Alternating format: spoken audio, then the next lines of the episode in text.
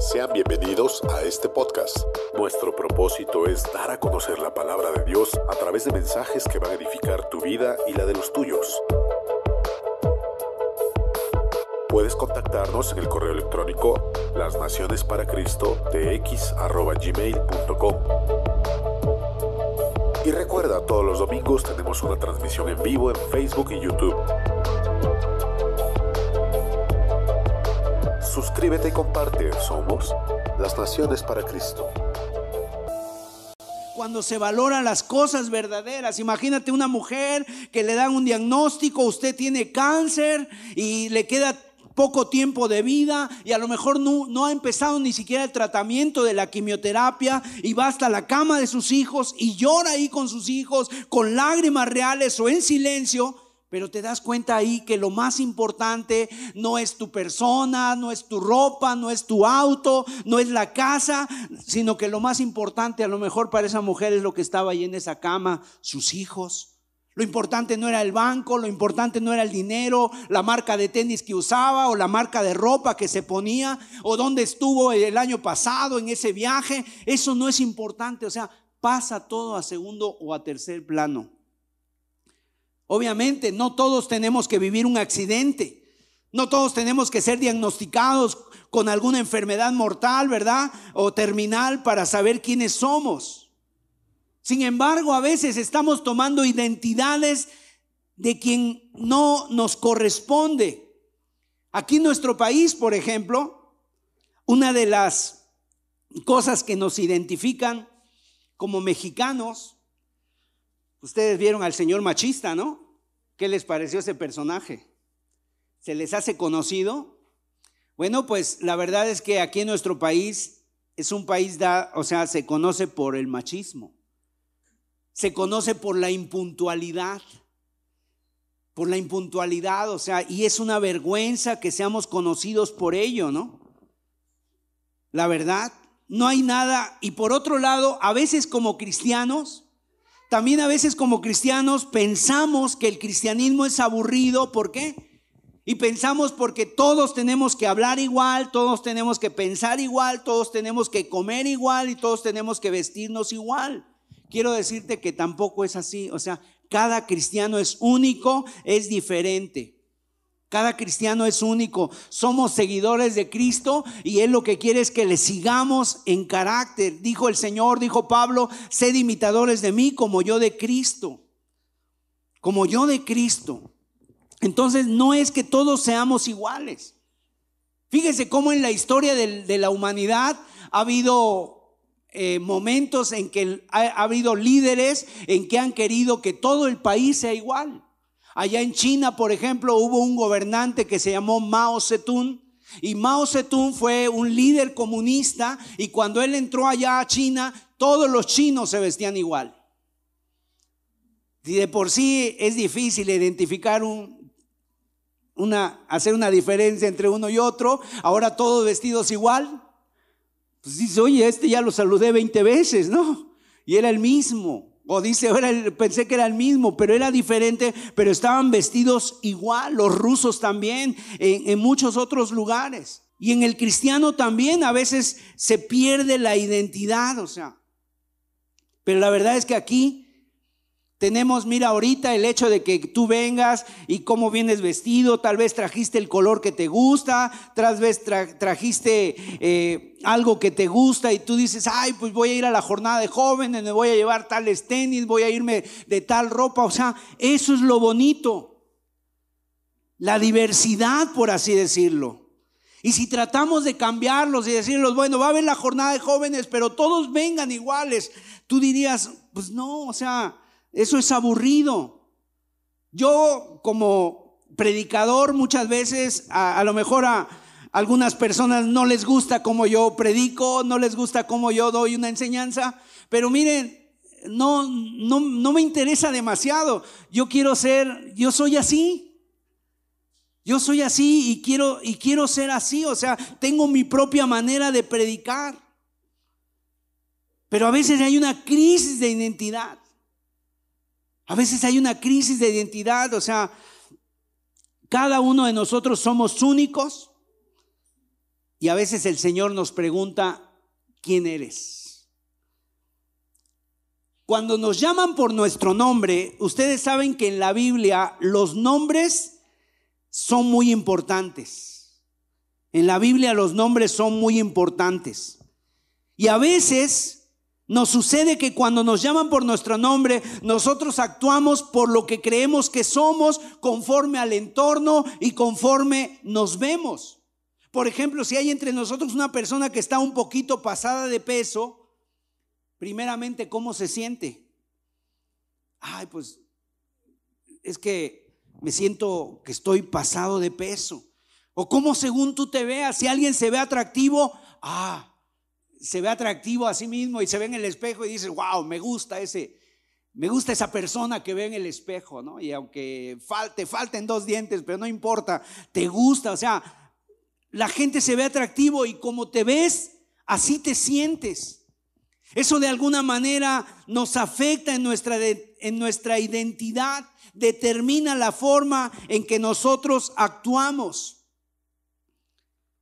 Pero miren, en la Biblia encontramos que Dios le cambió el nombre a muchas personas. Por ejemplo, Dios le cambió el nombre a Abraham. El nombre de Abraham nada más era Abraham sin la H intermedia. Y Dios le dijo, ya no será tu nombre Abraham, sino que ahora será tu nombre Abraham. Y Abraham quiere decir padre de multitudes. Dios le cambió el nombre a Simón. Simón, primero era Simón y le dijo, tu nombre ya no será Simón, ahora te llamarás Pedro una roca, una roca pequeña. Eso le puso el nombre. El Señor Jesús le cambió a Jacobo, le cambió el nombre a Santiago, a Saulo, le cambió, le cambió el nombre a Pablo. Pero hay uno en particular que a mí me sorprende y es Jacob. Jacob fue hijo de Isaac, hijo de Rebeca, y Jacob era un hombre, el hombre es cazador por naturaleza. Al hombre le gusta cazar, o sea, eso Dios lo puso en nuestro ADN, es parte de nuestro ADN. El hombre cuando dice, tengo que ir a, me voy a trabajar, por eso este personaje que salió al final, ¿verdad? O sea, contradice todo el estándar de lo que es un hombre. Y es el cambio de roles que el día de hoy hay. O sea, el hombre es cazador por naturaleza. Cuando el hombre dice, me voy a casar, o sea, voy a traer el sustento para mi familia, al hombre le gusta cazar. Y cuando le quitas eso al hombre, le estás quitando su masculinidad y lo estás volviendo femenino al hombre. Cuando le roban la identidad al hombre, se transforma entonces en qué? En un vago, en un mantenido, en alguien que deja de ser un cazador y entonces el hombre, aunque a lo mejor dice, bueno, estoy aquí porque no quiero trabajar, así es como yo quiero, pero por dentro esa persona empieza a morirse, se empieza a secar. ¿Por qué? Porque no está cumpliendo su rol. Y la Biblia menciona a Jacob como un hombre, como un cazador pero que se estaba comenzando a morir. Se estaba quedando sin, sin esa vida. Ahora, fíjate lo que significa el nombre de Jacob. Jacob significa el impostor. ¿Alguien se llama Jacob aquí? Qué bueno. Jacob significa el impostor, el suplantador, el engañador, el estafador. Imagínate que te dijeran a ti, oye, Impostor, ven a desayunar, por favor. Oye, impostor, llegaste tarde. Sí, es que había mucho tráfico. ¿De veras, impostor? o sea, nadie te creería. Bueno, suena feo, pero así era su nombre. Así era su nombre. Y a veces alguna persona le empiezan a llamar así. No, es que tú eres el borracho, el drogadicto, el fracasado, el que no va a lograr nada en la vida y te etiquetan y te ponen ahí algo ahí sobre ti. Un niño no deseado, un niño no querido. Y de repente cuando vas y llenas un formulario y tienes que poner, mis padres son divorciados. Mis padres están separados, viví con mi abuelita, tuve que vivir con mi abuelita. Entonces, ¿sabes cómo fue que trató Dios con este hombre Jacob? bueno, siempre que Dios trata con nosotros, nos lleva a la soledad. Mire, acompáñeme a Génesis 32, verso 22. Si tú traes tu Biblia lo puedes buscar, pero también lo podemos ver aquí en la pantalla. Dice así, y se levantó aquella noche y tomó sus dos mujeres y sus dos siervas y sus once hijos y pasó el vado de Jaboc. Las tomó pues e hizo pasar el arroyo a ellos y a todo lo que tenía. Y luego dice el, verso 24. Así se quedó Jacob solo y, y luchó con él un varón hasta que rayaba el alba. Aquí nos dice algo sorprendente en la vida de Jacob. Dios lo llama, él está regresando a su tierra, pero había tenido un conflicto con su hermano. Su hermano lo quería matar porque le había robado la primogenitura. Y entonces Jacob iba temeroso, pero antes de llegar, dice ahí, que Jacob se quedó solo. Y quiero decirte que nosotros descubrimos nuestra identidad muchas veces cuando estamos solos. Por ejemplo, ¿quién eres cuando nadie te ve? Cuando no te ven tus padres, cuando no te ven tus amigos, cuando no te ve el pastor de la iglesia, cuando no, no te ve nadie, cuando estás solo, ¿quién eres? Cuando nadie te está mirando, cuando no tienes ese título, cuando no tienes tu ropa, cuando no tienes eh, el, no sé, lo que te caracteriza, ¿quién eres? ¿Cuál es tu identidad? Cuando no tienes un ego que defender, cuando no tenemos nada que demostrar, cuál es tu identidad, cuando tú te ves en el espejo así y que estás ahí saliendo del baño, estás sin ropa, estás desnudo, bueno, muchos de nosotros. ¿Quién eres cuando nadie te ve? Cuando estás a solas, cuando estás navegando en tu teléfono en la noche ahí escondidas o a lo mejor en tu, en tu cuarto, en tu recámara. ¿Quién eres cuando estás ahí, que estás surfeando ahí o navegando por el internet? Cuando consumes programas eh, que, que tú sabes que miras, cuando bajas la mirada y a lo mejor con lujuria ahí en tu vida y son cosas que no deberías mirar. Eso, eso, cuando estás solo, eso es lo que eres. Cuando estás solo. Es, es, Ahí está lo que eres. No sabemos lo que somos hasta que estamos solos. Ahí se ve nuestro verdadero carácter. Ahí no es lo que dice mami, ahí no es lo que dice papá de mí, ahí no es lo que dice nadie de mí, ahí eres lo que tú eres estando a solas. Y Jacob, que su nombre era estafador, ¿sabes qué hacía Dios? ¿Qué quería Dios? Cambiarle la identidad a Jacob. Y para cambiar su identidad a Jacob lo tuvo que llevar a solas, a que estuviera completamente solos. Ahora, ¿cuántos de los presentes el día de hoy se han sentido solos?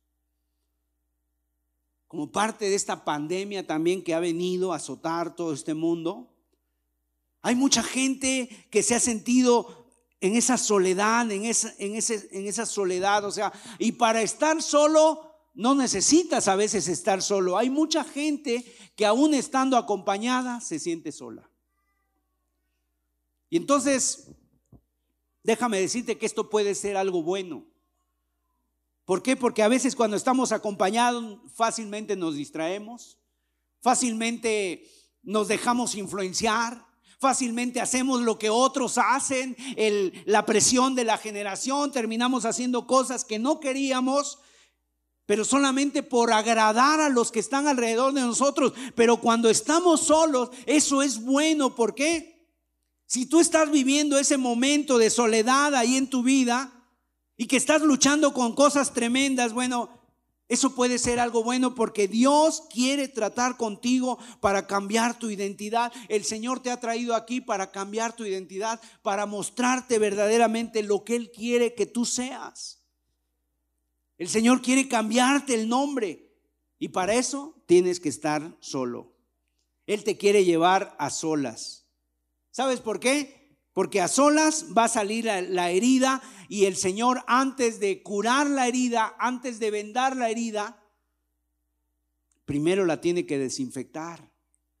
Yo creo que ningún doctor que tú fueras, ningún doctor va a llegar y ya te agarra y te venda una herida sin primero verla cómo está, si no está ahí, a lo mejor con pus, infectada, primero tiene que limpiarla. Bueno, así sucede con nuestras vidas. A veces traemos heridas, heridas abiertas y nosotros queremos que Dios les ponga un parche, queremos que ya rápido se resuelva nuestra situación, que ya no me duela eso. A lo mejor alguien me rompió el corazón, a lo mejor alguien me hizo daño, a lo mejor tuve rechazo en mi vida y traigo una herida que me está supurando ahí, traigo pus, me está llenando de resentimiento, de amargura y quiero venir con Dios para que Dios me las tape y me rápidamente yo sea diferente. No, pero primero lo que hace Dios es tallar la herida, limpiarla. Para después, primero la desinfecta y después la cubre. Y sucede igual que cuando vas a un médico y de repente alguien entra a una cirugía. ¿Sabes qué hacen los médicos cuando alguien va a entrar a una cirugía? Pues ahí están los familiares, casi que quieren ir a ver ahí cómo se hace la cirugía y quieren estar con, el, con, con, el, con su familiar, con el herido, agarrándole la mano. Pero los doctores dicen, ¿saben qué? Sálganse todos. Nadie más puede estar aquí, tiene que estar nada más ahí el paciente, nadie más puede estar. Y tiene que estar solo. Bueno, así es Dios también. Es como un cirujano que te llama y te metes con él y vas a estar a solas con él y vas a estar ahí y él va a estar tratando con tu herida, quitando tus tumores, quitando tus quistes, operando donde jamás han operado y entrando a donde jamás han entrado. Así también sucede la Biblia ahí con Jacob, se queda solo. Y en esa noche dice que sucedió algo.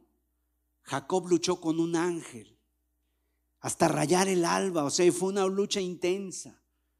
Y después cómo salió cuando el ángel vio que Jacob no lo dejaba ir y que ya se quería ir porque rayaba el alba, dice que hirió a Jacob en el muslo y entonces Jacob salió de ahí, de ese, lugar de oración, salió rengueando, ¿no? O sea, no salió así como el gran hombre, como el gran hombre de Dios, salió rengueando para acordarse de que había habido un trato con Dios. Y ahí Dios le cambió el nombre. De Jacob le dijo, ya no va a ser tu nombre Jacob, ahora tu nombre será Israel. Israel quiere decir el que lucha con Dios. Muy diferente el nombre, cómo se lo cambió Dios. Ahora déjame decirte, Muchas veces, a veces, muchas veces, aún con nuestra familia comienza la crisis de identidad. A veces son nuestros propios padres o nosotros como padres. A veces cometemos el error de que nuestros hijos se levanten sin una identidad definida. Jacob tuvo un hermano gemelo. ¿Alguien sabe cómo se llamó su hermano de Jacob? Esaú. Eran gemelos nacieron el mismo día. Primero nació Esaú, por eso fue el primogénito, pero dice que venía Jacob, le venía pegadito al calcañar, o sea, lo traía pegado ahí. La manita de Jacob estaba pegada en el tobillo de Esaú. Y ahí venían los gemelos y crecieron, pero ¿sabes qué pasó con sus papás? Pues resulta que Isaac su favorito fue Esaú. Y el favorito de Rebeca fue Jacob. Y empezó a generar una crisis, una crisis. Y entonces siempre la mamá quiso convertir a Jacob en Esaú. O sea, ¿qué quiso la mamá? Siempre la mamá quiso que Esaú, que Jacob fuera el consentido de su padre, el que le heredara la primogenitura, y eso desarrolló grandes problemas entre su familia. O sea, y a veces, yo no sé si tú has oído esas frases, seguramente, ¿no? Es que ¿por qué no eres como tu hermano? Tu hermano sacaba puros dieces. Tu hermano era un deportista y tú no, no, no tienes nada de puntería. ¿no? Y entonces viene esa comparación, pero te repito, cada uno de ellos era único, fueron hechos únicos. Y entonces Rebeca se comenzó a meter en la vida de Jacob, a formarle su identidad. Y aunque ellos sabían que Dios había hablado respecto a sus hijos, Ella quería cambiar las cosas, quería que la palabra que Dios había dicho fuera para Jacob. Y entonces hubo una crisis. Y en lugar de que ella permitiera que Jacob descubriera su identidad, le quiso cambiar su identidad a Jacob. Quiso ponerle siempre la identidad de, Esaú, o sea, metió la mano para querer ayudar a Dios.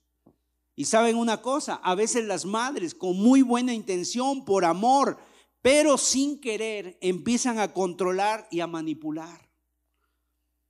Ahora yo no estoy en contra de las mamás, lo hacen todo con mucho amor, pero lo más triste es que a veces hasta los niños pierden su identidad en el hogar por la mamá y empiezan a ser femeninos como la mamá y empiezan ahí con problemas de personalidad desde la mamá porque la mamá empezó a ser el modelo, el modelo. Entonces, todos estos problemas tuvo, tuvo Jacob. La pregunta, si a ti te ha pasado, ¿cuándo fue que tú perdiste tu identidad? O sea, como que en un momento dado, cuando tú, o a lo mejor no te has o, en este, o hasta este tiempo te estás preguntando, ¿quién soy yo? ¿Quién soy yo? Mira, déjame hablarte de un hombre y vamos a ver cuatro cosas que hizo este hombre y cuatro cosas que nos demuestran acerca de una verdadera personalidad. Y lo que vamos a hablar es analizar un poquito la vida de Moisés. Moisés, ¿quién fue? fue un libertador. Él liberó al pueblo de Israel de, 400 años de estar en esclavitud.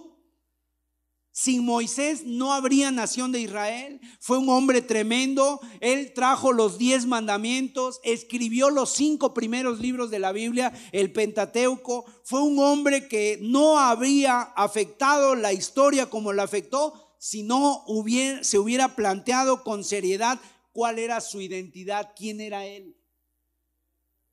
Era un hombre, Moisés, nació hebreo, pero vivió como egipcio. Nació hebreo, pero fue criado como egipcio. Fue un niño con una crisis tremenda de identidad y llegó al punto de que él tuvo que decidir quién era. Entonces, así también nos tiene que suceder a nosotros. Tú tienes que atreverte a saber quién eres, a enfrentar. Y entonces Moisés fue descubriendo su identidad. Y esa es una gran lección para nosotros. ¿Cómo podemos saber nuestra identidad? ¿Cómo tomar decisiones en cuanto a eso? Es la historia de Moisés. Vamos al libro de Hebreos, capítulo 11, versículo 23. Hebreos 11. Dice así, al 27 dice, por la fe Moisés, cuando nació, fue escondido por sus padres por tres meses, porque le vieron un niño hermoso y no temieron el decreto del rey. Por la fe Moisés, hecho ya grande, hecho ya grande, rehusó llamarse hijo de la hija de Faraón escogiendo antes ser maltratado con el pueblo de Dios que gozar de los deleites temporales del pecado. Teniendo por mayores riquezas el vituperio de Cristo que los tesoros de los egipcios, porque tenía puesta la mirada en el galardón. Por la fe dejó a Egipto, no temiendo la ira del rey, porque se sostuvo como viendo al invisible. Aquí lo que vamos a ver es el poder que produce el descubrir nuestra identidad. Cuando tú encuentras tu identidad, vas a ser más resistente al estrés. Se le llama resiliente, vas a ser más resiliente al estrés, al, al, al dolor vas a ser mucho más resistente a la presión. Y por lo tanto vas a ser más feliz, no te vas a dejar influenciar, no vas a ser una persona que vas a ser eh, llevado por toda corriente. O sea, cuando tú descubres tu identidad, vas a ser más fuerte, vas a ser resistente a la presión, vas a poder vivir una vida tranquila. Tus temores bajan cuando descubres tu identidad, tus tu grado de realización sube, te vas a sentir realizado, fuerte. Cuando sabes quién eres, vas a ser totalmente libre para hacer las cosas. Entonces, cuatro cosas que ocurren cuando descubrimos nuestra identidad. Número uno, conocer mi identidad, mi verdadera identidad, demuestra madurez espiritual. Eso es en primer lugar. O sea, quiere decir que conocer tu identidad es una señal de madurez. Sabes, hay un dicho que dicen, el hombre crece pero no madura. Hay muchos hombres que tienen 30, 40, 50 y nunca maduraron. Entonces, el conocer tu verdadera identidad demuestra madurez espiritual. Aquí, en el versículo que leímos, dice que Moisés cuando se hizo grande, hecho ya grande, al crecer se hizo grande, dice que rehusó, tomó decisiones. O sea, la típica pregunta, ¿verdad? Que todos nos la hacemos, ¿quién soy? Porque estoy, ¿por qué estoy en donde estoy? ¿Por qué tengo esta vida que tengo sin saber de dónde vengo, sin saber a dónde voy? ¿De qué va todo esto? Algo tiene que ver Dios en todo esto. ¿A dónde apunta mi vida? Llega un punto en que tú tienes que darle respuesta a esta pregunta, ¿quién soy? Y sabes, a Moisés le llegó también el tener que darle respuesta a esa pregunta y fue cuando él ya era grande, dice, él maduró. Y esa madurez no tiene que venir cuando tengas 40 o 30 años, puede venir ahora. Para eso estamos aquí, o sea, tú puedes ser una persona madura a la edad que tú tengas, o sea, él se planteó y se dio respuesta y esta palabra dice, hecho ya grande, o sea, cuando le llegó la madurez, él rehusó a seguir viviendo una mentira. El camino a la madurez siempre es el camino a la identidad. Cuando más te acercas a Dios, más descubres tu identidad. Cuando más entiendes a Dios, más entiendes, te entiendes a ti mismo, más sabes quién eres, más le encuentras, te encuentras a ti mismo y te dejas de hacer ciertas preguntas. Moisés creció y dice que rehusó ser, seguir siendo llamado el hijo de la hija de Faraón. O sea, en un momento dado Moisés dijo, ya, se acabó. No más, no voy a ser más llamado hijo de la hija de Faraón. ¿Qué quiere decir esto? O sea, él tenía una crisis de identidad, él estaba luchando. O sea, lo crió la hija del faraón. Pero él empezó a preguntarse realmente quién soy yo.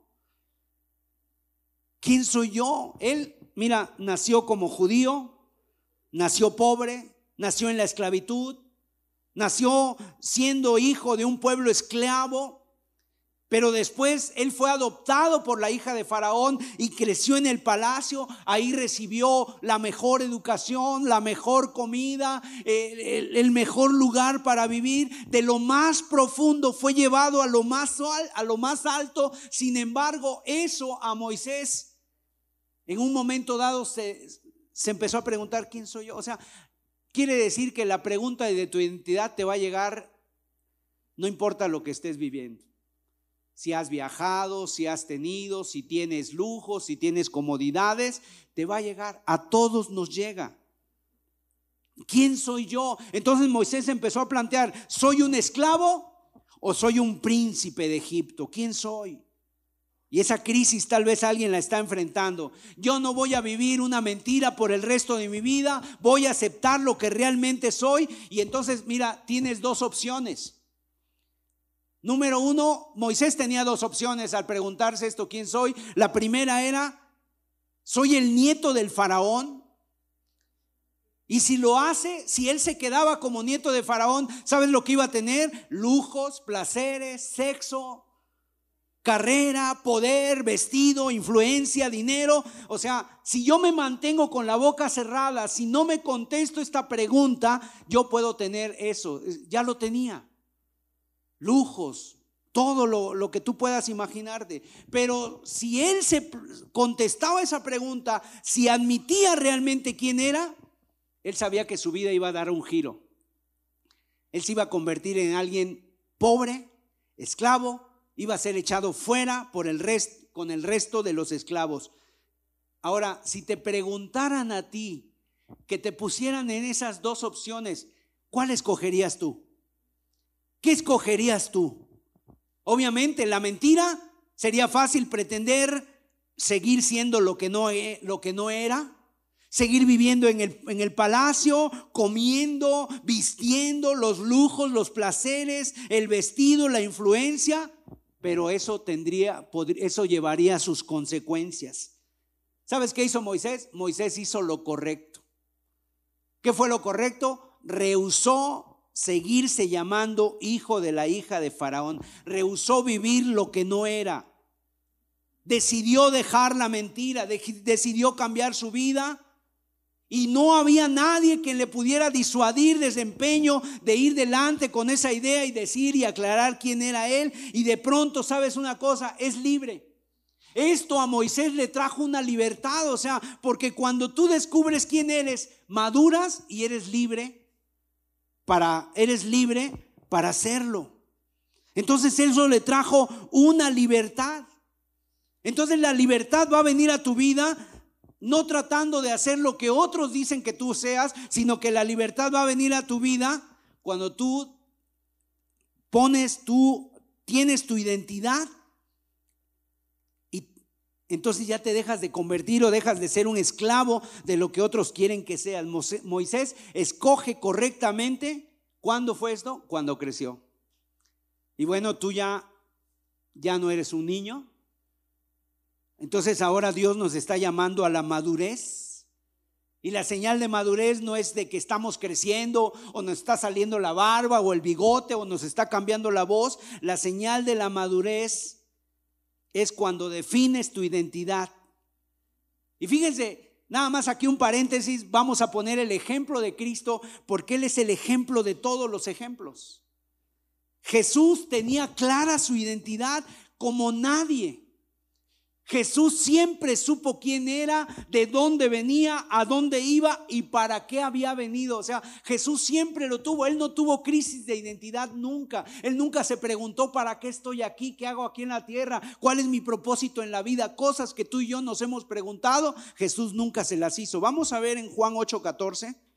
Dice ahí, él tenía siempre clara su, su propósito. Respondió Jesús y les dijo, aunque yo doy testimonio acerca de mí mismo, mi testimonio es verdadero porque sé de dónde he venido y a dónde voy. Jesús sabía de dónde venía y a dónde iba. Y luego dice, pero ustedes no saben de dónde vengo ni a dónde voy. Eso es madurez. Él tenía clara su identidad, sabía quién era y sabía quién no era, sabía que había, a qué había venido y sabía a dónde iba. O sea, no intentaba hacer lo que no era. Y cuando tú tienes una madurez, sabes, hay dos cosas que te, que te van a identificar. Conoces tus fortalezas y conoces tus debilidades.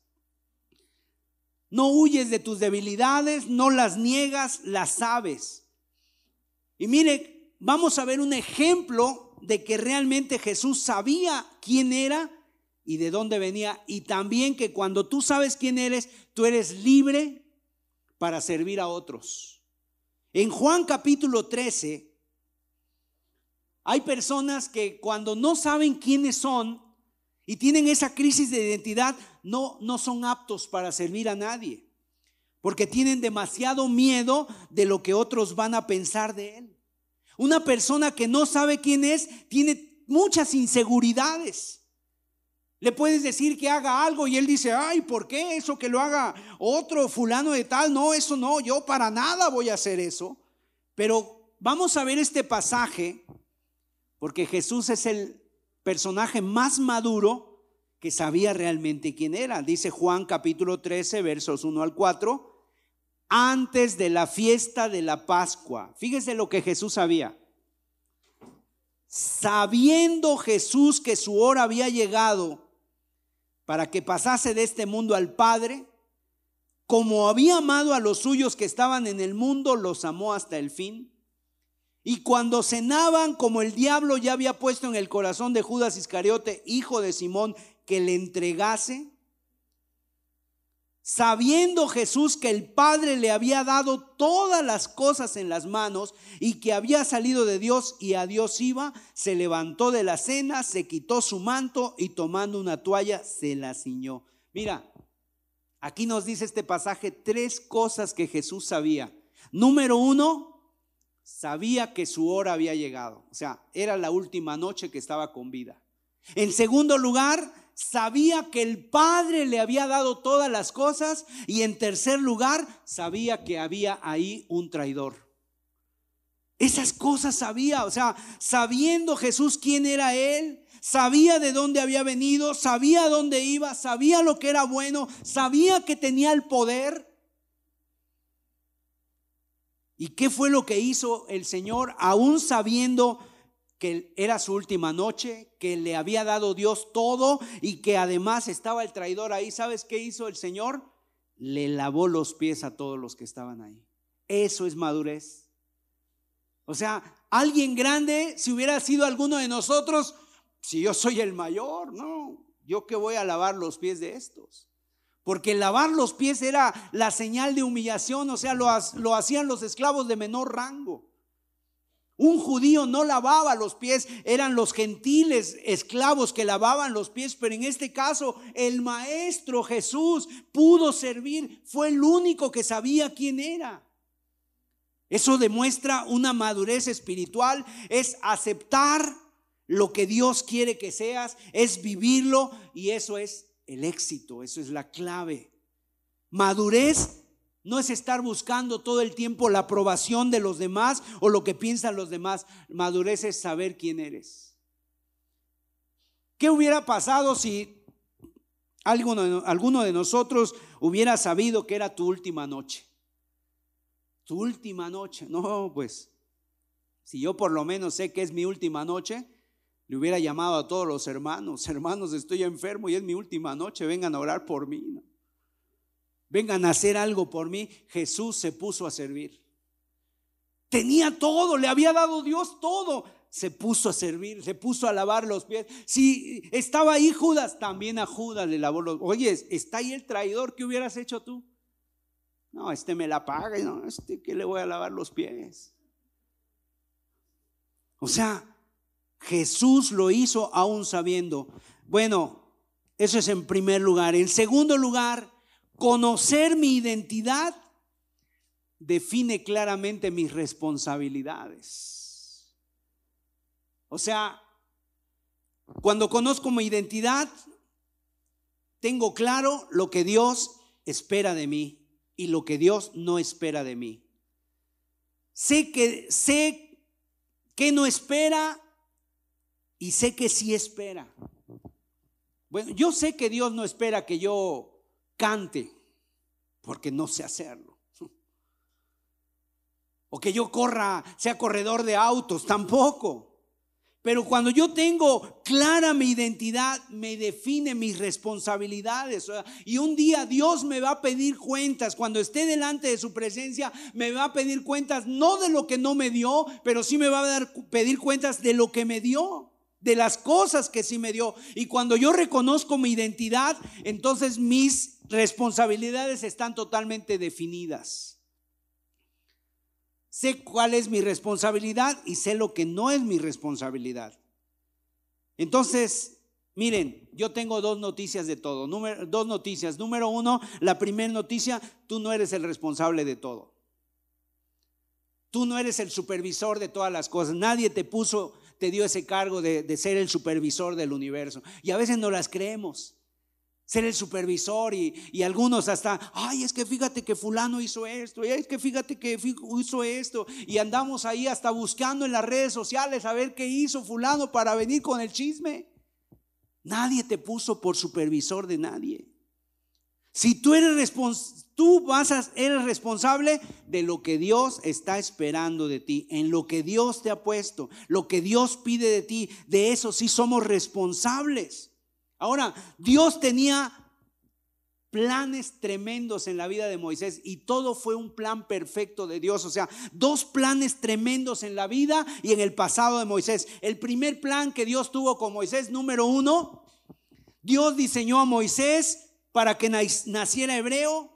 Sus padres tenían lo que Moisés necesitaba y que Dios iba a utilizar para que fuera un libertador. No para que fuera un músico, no para que fuera un artista, sino para que fuera un libertador. Entonces déjame decirte esto. Dios escogió a tus padres para que tú te para que te tuvieran a ti ¿Por qué? Porque tus padres tenían el ADN, los dos se juntaron, tu mamá y tu papá juntaron sus cromosomas y tú saliste y tú tienes ese ADN que Dios necesita para usarte. O sea, Dios te diseñó, Dios estaba más interesado en crearte a ti que en la habilidad de tus padres para ejercer la paternidad contigo. Y a lo mejor tus padres se han equivocado muchas veces en, en tu paternidad. A lo mejor no fue lo que tú esperabas de decir, ay, no, es que estos papás no me entienden. Bueno, pero la Biblia dice, honra a tu padre y a tu madre. ¿Por qué? Porque Dios no diseñó a tus padres para que fueran los más perfectos del mundo, sino que diseñó a tus padres porque tenían el ADN que tú necesitas. Sin ellos tú nunca hubieras existido. Así que, ¿qué dice la Biblia? Honralos. Es parte de ese plan. Dios diseñó que sus padres fueran hebreos. Dios no diseñó que sus padres fueran, fueran egipcios, Dios diseñó que fueran hebreos, pero en segundo lugar, Dios diseñó que sus padres de Moisés no lo iban a criar a él. Lo iban a criar los egipcios y lo iba a criar la hija del faraón. Dios lo diseñó como parte de ese plan, nacido hebreo, criado egipcio, y esa es la combinación perfecta para poder liderar a la nación en la que Dios quería salvar. Y todo lo había orquestado Dios. Entonces aquí entendemos el plan que Dios tiene para nosotros, aún cosas que te han pasado a ti. A lo mejor cosas que tú dices, ¿por qué Dios? ¿Por qué? Bueno, todo es un plan de Dios y todo se va a armar justo precisamente para el servicio de Dios. A lo mejor a ti no te criaron tus padres y eso generó una crisis de identidad, te criaron otros. A lo mejor no los conociste, a lo mejor tuvieron un accidente tus papás, a lo mejor no sé, algo pasó, pero escúchame, nada fue un error. Todo ha sido un diseño que Dios tiene para ti. Él está forjando tu identidad para aquello que Dios tiene planeado para ti. A ti no te crean, no te crean tus padres, bueno, a Moisés tampoco. Si a Moisés lo hubieran creado sus padres, jamás hubiera llegado a ser el libertador de Egipto. Jamás. Todo en su vida contribuyó en su identidad y el diseño que Dios tenía para él. Por lo tanto, cuando Moisés madura, él decide entender cuál es su identidad e inmediatamente tiene claras sus responsabilidades. Y sabes, cuando tenemos claras nuestras responsabilidades, una cosa pasa en nuestras vidas que también es símbolo de nuestra identidad. Dejamos de echarle la culpa a los demás. A veces nosotros y yo sobre todo porque yo también ya pasé por esa edad, cuando uno es joven, le empieza a echar a todo mundo la culpa de sus males. Empieza a echarle a, a todo mundo la culpa de todo lo que te pasa. Y toda esta sociedad es especialista en querernos quitar la culpabilidad a nosotros, que tomemos nuestra responsabilidad y que le echemos la culpa a los demás. Mira, todo lo que te ha pasado es parte de un plan de Dios, así que madura, crece, empieza a asumir lo que tienes, empieza a ser responsable y cuando tú tienes una identidad, tú asumes tu responsabilidad, dejas de echarle la culpa a los demás. Y obviamente yo sé que la vida es dura. Y tal vez va a haber gente que te va a dañar y tal vez va gente que, que te va a causar heridas o a lo mejor tropiezos pero nadie puede arruinarte sin tu permiso. Nadie. Entonces no lo permitas. Deja de culpar a los demás. En un momento tienes que tomar la decisión de saber qué haces con tu vida, descubrir tu identidad. Cuando Moisés descubre su identidad, entonces define sus responsabilidades. En tercer lugar, cuando descubre mi, descubro mi identidad, defino mis prioridades, ¿Qué es lo primero. ¿Qué son las prioridades? En lo que me tengo que enfocar en qué no me tengo que enfocar, o sea, lo, primero, lo prioritario, lo que va primero. ¿Y qué es lo que va primero para cada uno de nosotros? En otras palabras, cuando tú entiendes tu identidad, se definen tus prioridades, en qué tienes que gastar tu tiempo, en qué tienes que invertir tu tiempo, cómo gastar tu dinero, cómo gastar tu vida te ayuda a establecer tus prioridades. O sea, piensa en, Moisés. Él podía haber tenido muchas excusas en su mente. Viendo a los esclavos desde la ventana del palacio, cómo trabajaban, cómo los capataces los agarraban a latigazos, cómo estaban ahí todos sucios, malolientes. Hubiera, bien hubiera dicho Moisés allá desde lejos, no es asunto mío.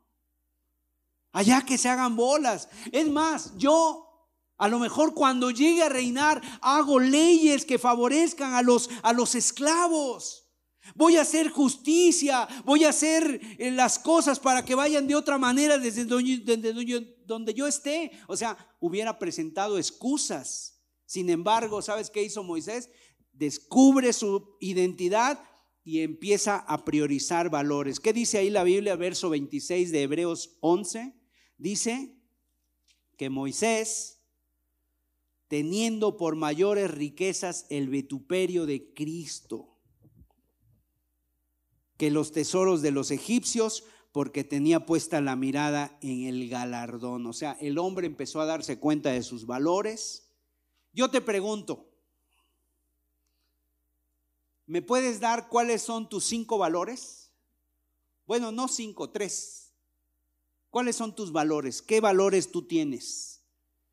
Los valores que son, son cosas que no cambian. Son cosas que no cambian ni por el tiempo ni por las circunstancias. Tres valores. Tú contéstaselos ahí, contéstalos ahí en tu mente. ¿Cuáles son tus cinco o los tus tres principales valores? Si no tenemos valores, vas a vivir a merced del primero que llegue y te ofrezca a lo mejor hasta unos antivalores. Vas a vivir conforme a los valores de otros, a los valores que la sociedad te impone, a lo que tu entorno te impone. Tres valores, dame por favor. Moisés priorizó sus valores, tuvo las prioridades claras y supo cuáles eran sus valores. Mira, aquí vamos a ver los tres valores del mundo y los tres valores que Moisés tenía. ¿Cuáles son los, los valores del mundo? Dice aquí en Hebreos capítulo 11, verso 26, teniendo por mayores riquezas el vituperio de Cristo. O sea, él priorizó el vituperio de Cristo como mayor riqueza que los tesoros de los egipcios. ¿Cuáles eran los tesoros de los egipcios? Son los mismos de todo el mundo, no han cambiado, son los mismos que tiene la sociedad el día de hoy y son tres. Número uno, la popularidad. Número dos, el placer. Y número tres, las riquezas. Esos son las prioridades del mundo. La popularidad, llámalo como quieras. Ahí están los influencers, ¿verdad? Ahí están los influencers, ahí están los que tienen más like en el internet, los que tienen muchos supuestos seguidores. Te da poder, estatus, fama, orgullo. Moisés lo tenía todo. Él era popular, tenía acceso a todo. Él era el príncipe de Egipto. Tuvo acceso a todo, pero dice aquí la Biblia que rehusó a eso, o sea, no le dio el valor. Este valor, dijo él, no sirve, no le voy a servir a este valor y desechó la popularidad. Número dos, segundo valor mundano, el placer. ¿Qué es el placer? Todo lo que te apetece. sin restricciones con todo lo que quieras. O sea, si te gusta, es bueno, lo tomo, hazlo. Moisés tenía acceso a todo, placeres, comida, diversiones, ropa, palacio, bebida, deportes, cualquier deseo, el hedonismo, ¿verdad? Que es el placer por el placer, ese valor mundano lo tenía Moisés y aún dice, rehusó. En tercer lugar, las riquezas, el imperio más poderoso del mundo, las pirámides el faraón, que era el hombre más rico del mundo, Moisés era el heredero, lo tenía todo y sin embargo lo abandonó. O sea, rehusó. ¿Por qué? Porque él priorizó unas cosas por encima de esas. O sea, Moisés tenía la vida resuelta, como si queremos llamarle así. No tenía absolutamente nada de qué preocuparse. Tenía salario, tenía glamour, tenía estatus, tenía posesiones, tenía privilegios. Lo tenía absolutamente todo y lo abandonó. ¿Por qué lo abandonó? Porque descubrió su identidad. Pudo haber seguido viviendo una mentira, pudo haber seguido viviendo en esa banalidad, pero él la descartó porque tuvo prioridades. Ahora, ¿cuáles eran las prioridades de Moisés? Tres cumplir el propósito de Dios, amar al pueblo de Dios y tener la paz de Dios. Esas eran las tres cosas. Lo más importante para él se volvió en cumplir el propósito de Dios. En segundo lugar, identificarse con el pueblo de Dios. Y eso lo tomó él como lo mejor que le pudiera ofrecer su posición Imagínate con quién se estaba identificando ahora, con los esclavos, con los malolientes. Bueno, pero él prefirió estar con ellos y dejar a Egipto, dejar el glamour, dejar los privilegios, dejar la vida vana y sobre todo buscar la paz de Dios. La paz de Dios es lo máximo y es por encima de las riquezas que todo el mundo te pueda ofrecer. Y lo dejó todo, porque quiero decirte, la paz no se compra, la paz se obtiene. ¿Y cómo es que pudo hacer todo esto Moisés? ¿Sabes por qué lo pudo hacer? Porque tenía su mirada puesta en el galardón. En otras palabras, él pensó en grande. Él se fue a lo grande, tenía su mirada puesta en el galardón. Y dice ahí la Biblia, que tuvo por mayores riquezas los vituperios de Cristo. O sea, en Cristo Moisés encontró su verdadera identidad. Tu verdadera identidad no te la va a dar el mundo, no te la van a dar la riqueza, no te la va a dar el poder. Tu verdadera identidad te la va a dar Cristo. ¿Por qué? Porque te va a venir a dar la paz. Esa paz que esa jovencita lloraba, anhelaba al final de la obra y se tiraba ahí en el suelo a llorar y decir, ¿cómo me siento? Yo he buscado, yo he andado, yo he ido y nada me ha, nada me ha llenado. Esa paz Cristo te la puede dar. En Él vas a encontrar tu verdadera identidad porque dice la Biblia que en Él estamos completos. Y en cuarto y último lugar, Moisés, al reconocer su identidad, su identidad determina su destino. Moisés cambió de dirección. Cuando empieza el cambio, empiezas, el cambio siempre empieza aquí en la mente. Como decía el, uno de los hermanos que comentaba, que es necesario, es, es necesario reiniciar, así como la computadora, así como tu teléfono, cuando ya no está jalando bien, lo tienes que reiniciar. Así la computadora la tienes que reiniciar. Así también nuestra mente la tenemos que reiniciar. Tenemos que quitarle tantas cosas que ha habido de este mundo. ¿Cómo es que pudo hacer esto Moisés? Recordó, o sea, él se dio cuenta de que estas prioridades del mundo no eran duraderas, que esos valores mundanos eran solo del momento, eran superficiales, eran temporales, pero lo que Dios le ofrecía era un destino eterno, era por siempre.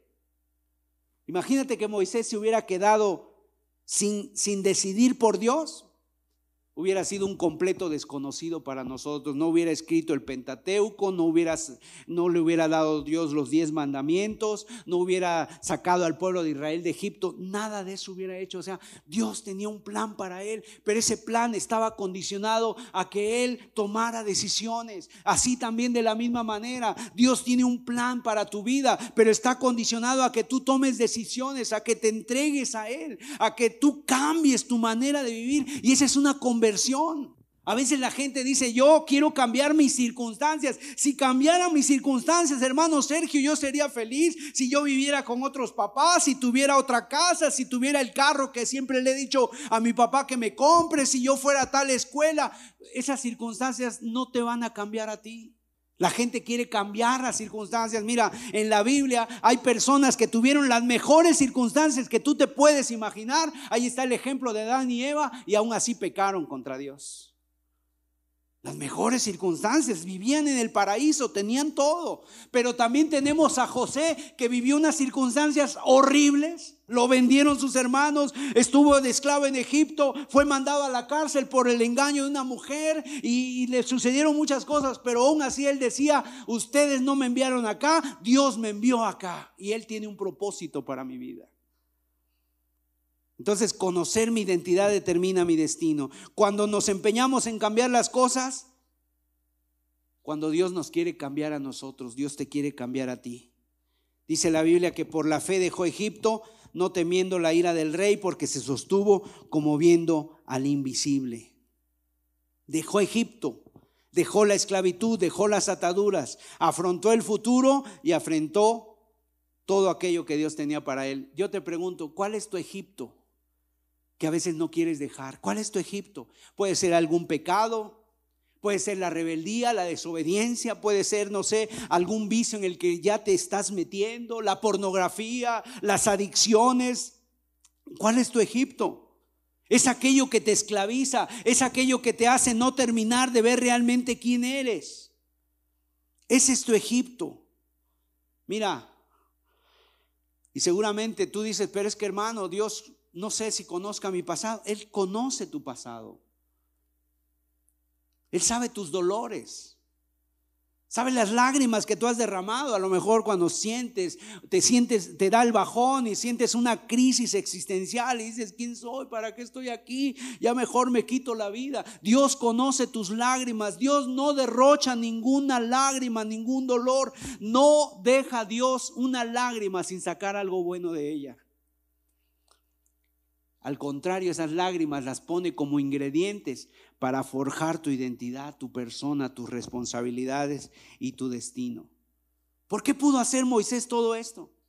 Ahora, no era, no fue una, una decisión emocional. Él sabía todo. Él había vivido allá. Pero ahora él vivió para Dios y Dios lo usó. ¿Cuántos quieren que Dios los use? ¿Cuántos quieren que Dios haga algo en sus vidas? Aquí está el Señor. Dos errores muy comunes en la vida, perder tu identidad y perder tu enfoque. No sabes a dónde vas. Moisés se sostuvo como viendo al invisible. ¿A qué te llama Dios? Dios tiene grandes planes. Dios quiere usarte, joven, en tu generación para hacer testimonio a otros muchachos, para hacer testimonio a esos compañeros que tú ves. Algunos jovencitos levantaron la mano, dice, yo tengo aquí una amiga lesbiana, yo tengo un amigo gay, yo tengo un amigo así. Bueno, tú puedes ser una influencia positiva para ellos. ¿Cómo? Porque independientemente, como dijo alguna de las compañeras, si es cierto, hay que respetarlos, no los vamos a apedrear, no los vamos a, a, perseguir, ni mucho menos. Hay que amarlos, hay que respetarlos, pero también hay que saber, hay que ayudarlos. ¿Por qué? Porque muchos de ellos viven un gran vacío. Muchos de ellos fueron abusados de niños, muchos de ellos fueron maltratados, muchos de ellos de veras reciben un trato horrible por todos lados. Pero para Dios no hay imposibles, Dios puede cambiar la identidad de cualquiera. Y si hay alguien aquí entre nosotros que tiene aún ese, ese problema, esa inclinación, a lo mejor ábrete con alguien. Y Dios te puede ayudar y Dios puede cambiarte. Pero mira, es el momento, así, cuando estamos solos. En un momento de soledad con Dios, de decirle, Señor, aquí estoy. Y le dijo Dios cuando estaba solo a Jacob, Jacob, ¿quién eres? Dime quién eres. ¿Sabes qué? Porque ahí Dios le estaba diciendo, que Jacob le dijera, yo soy el engañador, soy el impostor, soy el estafador. Y es el momento hoy de decirle a Dios, yo soy esto, Señor. Estoy vacío, me siento hueco, estoy sin vida, me estoy secando, me estoy marchitando, Dios, estoy amargado, estoy lleno de rencor, Señor, contra mis padres, contra mis familiares, Señor, no me entienden. Y Dios puede cambiar tu identidad. ¿Cuáles son los valores inamovibles, los que debemos de tener todos? Cuando yo te preguntaba, dime tres valores que tú tengas, a lo mejor tú te quedaste y dices, no, pues, ni, ni lo había pensado, hermano. ¿Cuáles son los valores? Generosidad, humildad e integridad. Esos son los valores. Y yo, son los que yo he querido tener en mi propia vida. O sea, ser generoso con lo que Dios me ha dado, ser humilde, eh, reconocer mi necesidad y ser una persona íntegra. Que no me tenga que andar vigilando ningún hermano, nadie, sino que yo delante de Dios estoy y a Él es el que le, doy cuentas. Vamos a cerrar nuestros ojos, vamos a inclinar nuestros rostros. Yo sé que estuvo larga la enseñanza, pero era necesaria para que Dios hable al corazón. Y si hay alguien aquí que en esta tarde dices, hermano, yo me he sentido así solo, me he sentido marchito, sin propósito, yo te voy a pedir que de veras así con un acto de humildad, con un acto de abrirte, no te preocupes por los que están al lado, todos estamos iguales, todos eh, nos hacemos esta pregunta. Ponte de pie ahí en tu lugar, por favor. Con toda humildad, con toda franqueza. Dile, Señor, yo necesito. Yo me he preguntado quién soy, Señor. Yo me he sentido así solo, vacío. He andado buscando por todos lados mi identidad, pero hoy yo me encuentro contigo, Señor. Yo quiero que tú me cambies, Señor. Cámbiame, transfórmame. Hazlo en esta tarde, joven. Hoy es el día. Lo que vamos a hacer es vamos a orar por ti. Vamos a pedir a Dios que Él te llene, que Él te bendiga. La verdad es que hay una crisis de identidad, pero Dios nos ha traído porque en Él estamos completos. Porque Él es el que nos puede dar una nueva identidad, un cambio en nuestra vida. Mientras escuchamos el canto, puedes acercarte ahí con alguien y orar por Él. Jesús. Levanta tu mano ahí, joven. Como tú. Dile, aquí estoy, Señor. Soy yo. Señor Jesús, yo quiero yo soy Jacob. como tú. Soy Jacob, Señor. Quiero tener el mismo valor que tú. Necesito de ti, Señor. Señor Jesús, hazme como tú, pon en mí tu corazón, tu misma clase de amor. Quiero tener tu misma compasión, tomar la cruz también, Señor.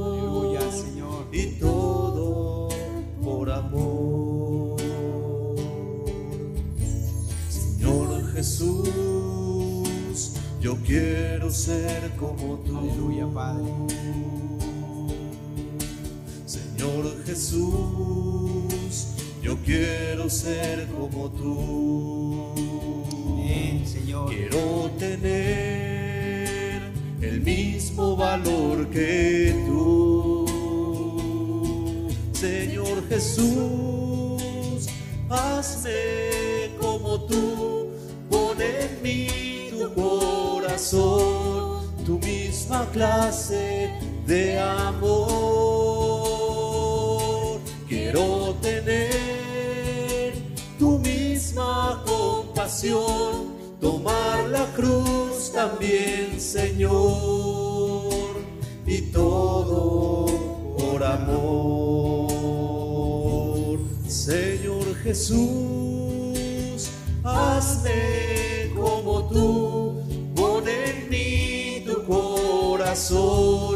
tu misma clase de amor.